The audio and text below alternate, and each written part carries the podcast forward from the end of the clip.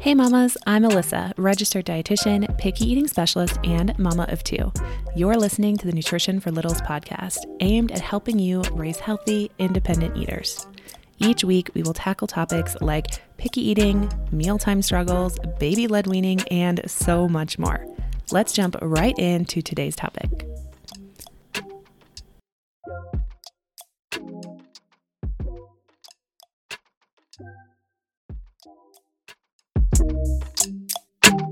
I want to hop in real quick and take a second to thank the sponsor of today's podcast, Dino Bars. Dino Bars are all organic fruit and vegetable bars that are wrapped in edible paper. Yes, you heard me right, edible paper made from potato starch. And what that means for you is that you can get all the benefits that come with a fruit and veggie forward bar without the mess. Insert praise hands here. But seriously, I was really skeptical about these bars. I thought they were going to be another kind of sticky, gooey mess that my littlest ones had trouble chewing. They're not like that at all.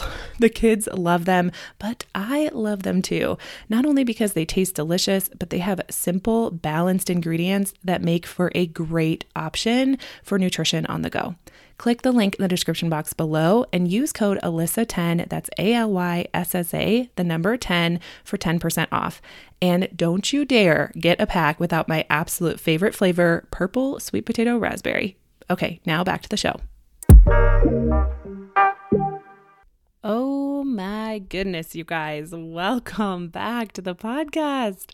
I feel like it's been forever. Do you feel that way? Because I don't know, maybe it's just a me thing, but with the holidays, and then we traveled to California, and I had podcast episodes go up, and then some weeks I missed podcast episodes because we were sick. And this season has been wild to say the least. And I know that I'm not alone. In fact, over on my Instagram at Nutrition for Littles, I've asked you guys how things are going. And so many of you are dealing with sickness right now, or you are traveling, or you're just coming down from the craziness that is the holidays. And we're starting a brand new, fresh year. And sometimes that just feels really good. And I wanted to take this opportunity for those of you who want to work on picky eating and kind of give you. I don't know, the 10,000 foot view or the first few steps or just something to dig your teeth into to start working on picky eating at home. If you're feeling really overwhelmed, if you're feeling stressed, if you feel like your little one isn't trying new foods or was once an adventurous eater and now eats hardly anything, then this podcast episode is for you. A lot of times, the holidays or illness, which we're all going through both, comes with it an excessive amount of pickiness, right? Their schedules are off. They're not seeing normal food that they see. There's people at the table that don't even recognize potentially. There's new foods all around and they're staying up past bedtime, or maybe they're not eating at all. They have no appetite. Maybe they're eating more snacks than normal. That's true of my kids. We just got home from a road trip and we had snacks like the whole way, right? Plus, before that, it was Christmas. And before that, we were sick. So we are truly like feeling like we're starting from scratch. And so maybe you feel the same way. So we're going to talk about the top tips or guidelines to put into practice right now. We're all going to take a deep breath and kind of just start from scratch.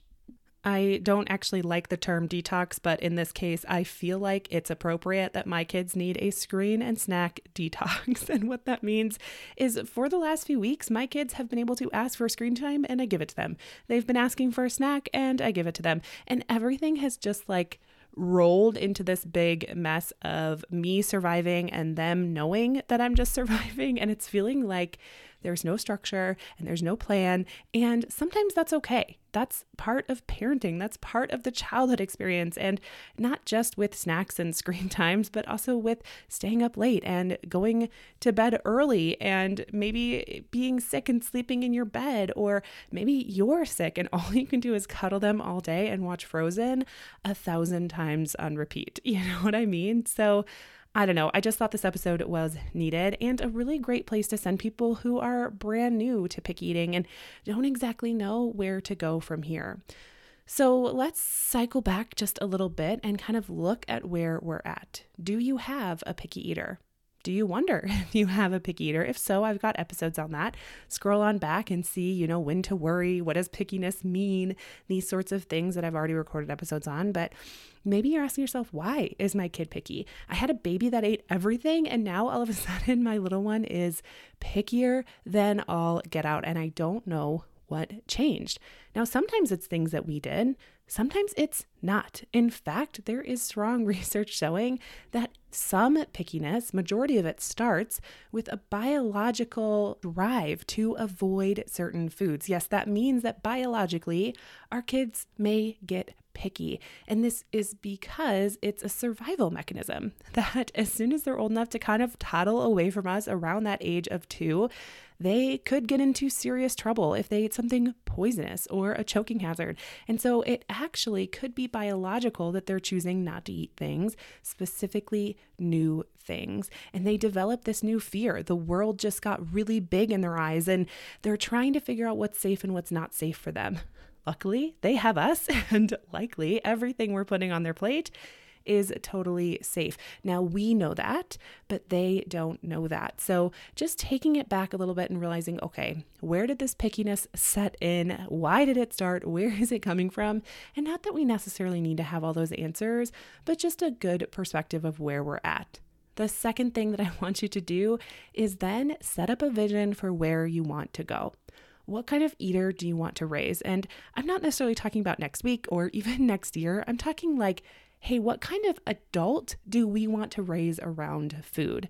Now, this can feel a little overwhelming, and I think it just might be part of my personality, but I am constantly thinking of like, when I'm a grandma and what kind of kids and adult children I want to raise. So much so that I need to like slow down and focus on the present. It's really hard for me not to think of what I'm doing now and how that will impact them in the next year, five years, 10 years, 30 years. Maybe you're nothing like me, but I want you to take a second right now and think of what kind of adult you want to raise around food. For most of us, this likely means that we want to raise adventurous eaters who are interested in different cultures and different cuisines and different flavors and excited around food. We probably want to raise a healthy eater, one that eats a well rounded diet and that food actually makes them feel good we probably want to raise someone who is in tune with their hunger and their fullness and knowing what foods are going to make them feel good and satisfied and what foods maybe won't we probably want to raise eater who doesn't have to be told by other people or programs what or how much to eat right? And if we look back on our own lives and our own experiences around food, especially as children, I bet most of us could thread a thread through those years saying how I respond to food now is directly impacted by how I was parented around the table when I was a child.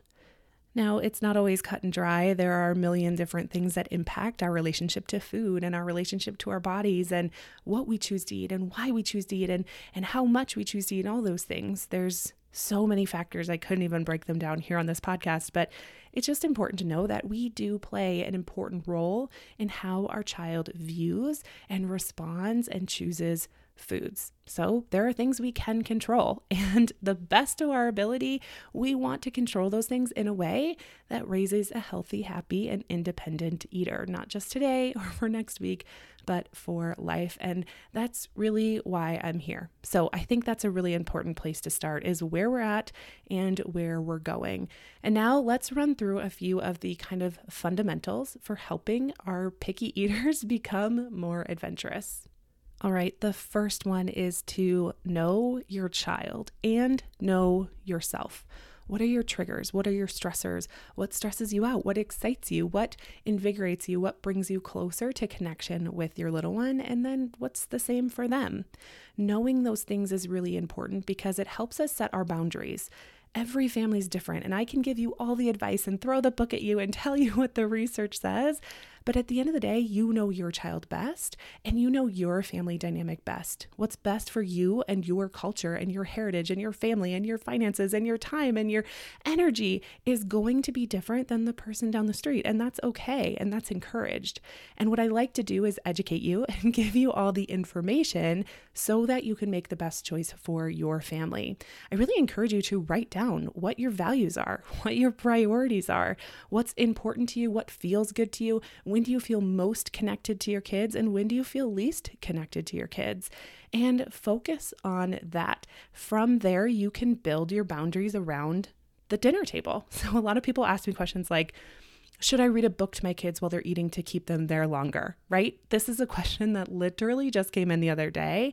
And what I want to say is there's no right or wrong. You get to decide what works for you and your family. However, what I will say is distraction at the table can oftentimes lead to pickiness because they're not focusing on the food. They're not experiencing the food. When we detach from the food, even in a small way, like reading a story, we're just not fully using all of our senses. And that's true for us too. If we're reading a book while we're trying to eat, we likely will look down and go, Oh, I didn't even realize I finished the whole bowl of cereal or whatever it is. Now, that doesn't mean don't read the book. What that means is that's the facts. That's what's on the table for most kids, not all kids. Now you get to decide what you do with that information. Maybe for you, this is the only time you can read to your kid, and literacy is really important to you and your family. Maybe to you, this is your time that you study the Bible. That's what we do around the dinner table all the time, and this is the best time that works for us. So it's okay if I give a little there to take a little here. Maybe for you, you want your children to stay at the table and connect and laugh and giggle, but you're not necessarily requiring them to eat, and that's okay too. Maybe for you, you really want them to fully experience the food, and picky eating is driving you mad, and you want to handle it and tackle it, and you can read after dinner. And so you decide not to read the book at dinner.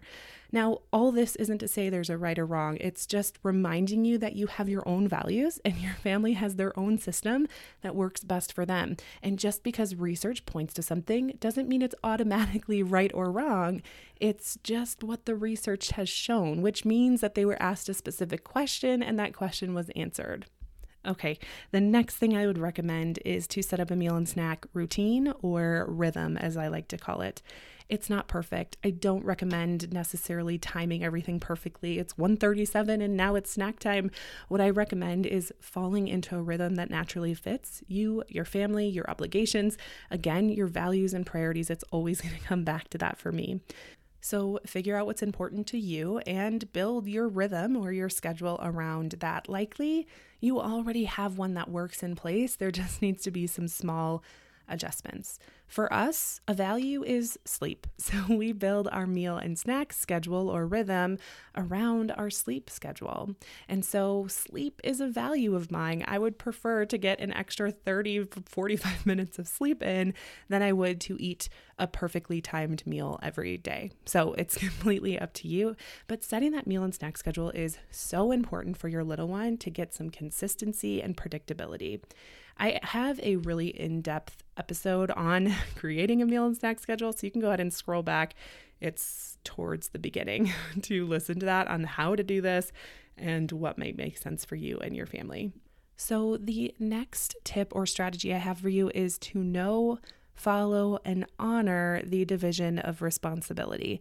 You've likely heard me talk a lot about this. This is a principle coined by Ellen Satter, who really discusses that there's different roles at the table for kids and there's different roles at the table for adults.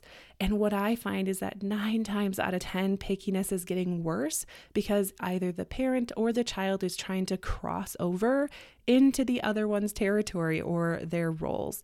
So, you've probably heard me say this before, but it's the idea of the parent provides, child decides. So, at the table, the parent's role is to determine where, what, and when the child is presented with the opportunity to eat. And the child's role is to decide if they're going to eat from what's presented to them or what's offered and how much. Now, there's a lot of nuance here. Again, I have another podcast episode all the way back at the beginning, unpacking this even further. And of course, there's in depth information on this inside table talk with examples and how to implement this for you and your family. This is really the crux. This is a lot of where pickiness starts to go awry, where we try to control how many bites they're taking, if they finish their plate, which of the foods they're eating when. Controlling all of that really can cause pickiness to get worse and or the child demanding to eat outside of a normal window or eating in a place that you have not designated to be an eating schedule or eating place all of these things can really fold up and kind of snowball, if you will, into picky eating. All right, the next tip or strategy that I have for you is to offer a variety of foods. And along with that, I will also slip in to never stop offering foods, even if they've rejected it a million times. Keeping your little ones on their toes and actually making change on their plate to be something that is almost never changing, if you will, that that's the thing that's stable and consistent is that their plate is always changing is really helpful in keeping our picky eaters used to having change and being surprised with new things and given new opportunities. And offering a variety can feel really overwhelming to us. to some of us, when we hear offering a variety, we think tonight is Japanese food and tomorrow night is Italian food and Thursday night is who knows what, right? Like everything different all the time. That's not necessarily what I'm saying, but if, for example, something that happens frequently in your home is, let's say, spaghetti and meatballs, maybe it's spaghetti and meatballs one week, and then the next week you have that meal, maybe it's spaghetti with meat sauce, or maybe one time it's a tomato vodka sauce instead of just a marinara sauce, and maybe one week it's you know, pork meatballs, and one week it's beef, and one week it's turkey, and one week it's chicken, and maybe there's small meatballs and big meatballs, and maybe one week there's spinach in there all that is considered variety. So, keeping the variety alive in your home, even if it's in a small way, and never stop offering foods, even if they've rejected it time and time again.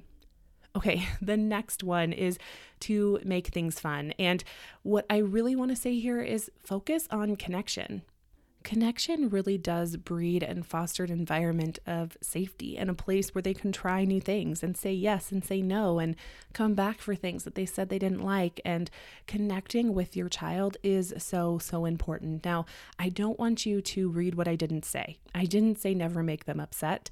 I didn't say never let them tantrum or be frustrated with different scenarios at the table. What I am saying is you hold loving and empathetic boundaries, you hear them, you validate them but you also have the things you're in charge of. And when you're putting those things into practice, have fun with it. Invite them to it. Let them be a part of it. Let them see you trying new things. Let them experience new things.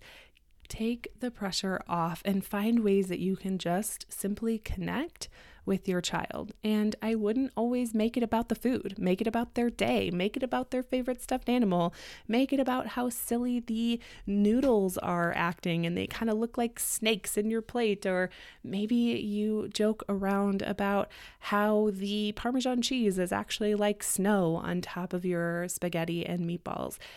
Form connection, laugh with your child, get them to engage with the food and with you, and make the table a place they want to come. Now, if you're already in a place where your kid does not like the table, of course, this can feel like a really uphill battle. But I promise you, if you focus on connection first, then the rest will come. Now, again, this doesn't mean that they get whatever they want whenever they want it and you avoid tantrums or meltdowns. Love doesn't always feel like love from their perspective, but what it does do is it creates an environment that they want to come to the table and they want to eat the food and they want to engage with you. Okay, and kind of our last tip is to model the behavior you want your child to have at the table. And this isn't just with not throwing food and using our utensils, although that's so important. it's also trying foods and getting out of your comfort zone and getting excited to cook with new things and enjoying meal times as well. Showing them that you can try foods that maybe aren't your favorite, modeling not eating that right now and trying it later modeling trying new foods, right? Even for me, mushrooms is something that I've been actively working on liking. By the way, I'm like practically there. I can't do raw, whole mushrooms like if they're not chopped up small, not my favorite. But I've been trying mushrooms and my son has been picking up on it. The other day he goes, Mom, you've been cooking a lot with mushrooms, haven't you? And I just thought that was amazing because I'm modeling the behavior. I'm trying something new. I'm getting out of my comfort zone. And he's picking up on that. Now, to be fair, he's six, so he's very able to do that. But even if they can't verbalize it, they see it too. So model that behavior you want your child to have. Sit with them eat with them, enjoy with them. All right, so that's all with kind of the official tips. But what I do want to say is that there is a way for you to overcome picky eating in your home. There is a way for you guys to enjoy meals together. And one of the best ways that you can do that if you're already struggling with pickiness in your home is to try to root out the cause of picky eating. Now, it's not always direct, it's not even always knowable completely, but finding certain reasons why your little one is picky and then kind of planning your uh, parenting strategies around that reason is so helpful. Getting to the root issue of picky eating and being able to dig that up and kind of tailor the way that you go about things can be the most important thing that you do to uproot and get rid of picky eating in your home. Now, I have an entire section on how to do this inside Table Talk and what some of the reasons are, but there's a good chance you might already instinctively know what's causing this picky eating, and then you can go about handling it that way. This may be one of the reasons why you don't feel like all the podcast information or Instagram information is helping, is because you're trying tactics that are really aimed at different type of picky eaters. So if you know your child and you can figure out what that root issue is, making a plan specific to them and what's happening inside their brain, what's happening inside their body, their experiences on the outside and the environment they're in all of those things really can make a big difference on picky eating. Now, remember at the beginning of this episode, we talked all about the things that you do have control over there are things, especially at the table, that we can do to set our children up for success. I hope this episode was a great place for you to start and get some ideas rolling to really help you with picky eating because I believe in families. I believe in raising strong families, and I believe that happens around the table. And I hate to see picky eating get in the way. And that's exactly what it does. It gets in the way of our connection, of our experiences, of our family. And I don't want that for you. So I hope this episode is really helpful. I hope you come back and reference it. I hope you go back and listen to episodes you may have missed here on the podcast. I hope you share this podcast with other mom friends who find it helpful. And I hope that if you need the next step, if you need to uproot and get rid of picky eating in your home once and for all, I hope you take that next step. Whether that's with Table Talk, my picky eating program, or not, I hope you get it out of your home because it's a freaking disease. It really is. I hate to say it, but man, it just grows and spreads and tangles and wraps so many different areas of your home life up in its nasty little tentacles. And I'm not saying that they won't, they'll like all foods in the whole wide world, but it doesn't have to be this way where you don't know what to make, you don't know what to serve, you don't know how they're going to react. You're walking on eggshells around the dinner table. Maybe even you're crying after bed because you're not sure they ate enough and you're worried about them it doesn't have to be that way. And I don't want that for you. So, anyways, I hope you had some wonderful holidays. I hope you're not sick like the rest of us. I hope you are starting this year feeling hopeful and fresh. And I am thinking and praying for you. And I will see you next week. Thank you so much for tuning in today. I hope you're walking away with some tangible ways to bring peace to your mealtimes. And if you like this episode, please subscribe and tell all your mom friends. And as always, the best compliment you can give me is leaving a rating and written review, which also helps other mamas like you find this podcast too. You can find more from me on Instagram at Nutrition for Littles. Do you have a question you'd like me to answer on the podcast? Email me at alyssa at nutritionforlittles.com. All right, until next time, mamas.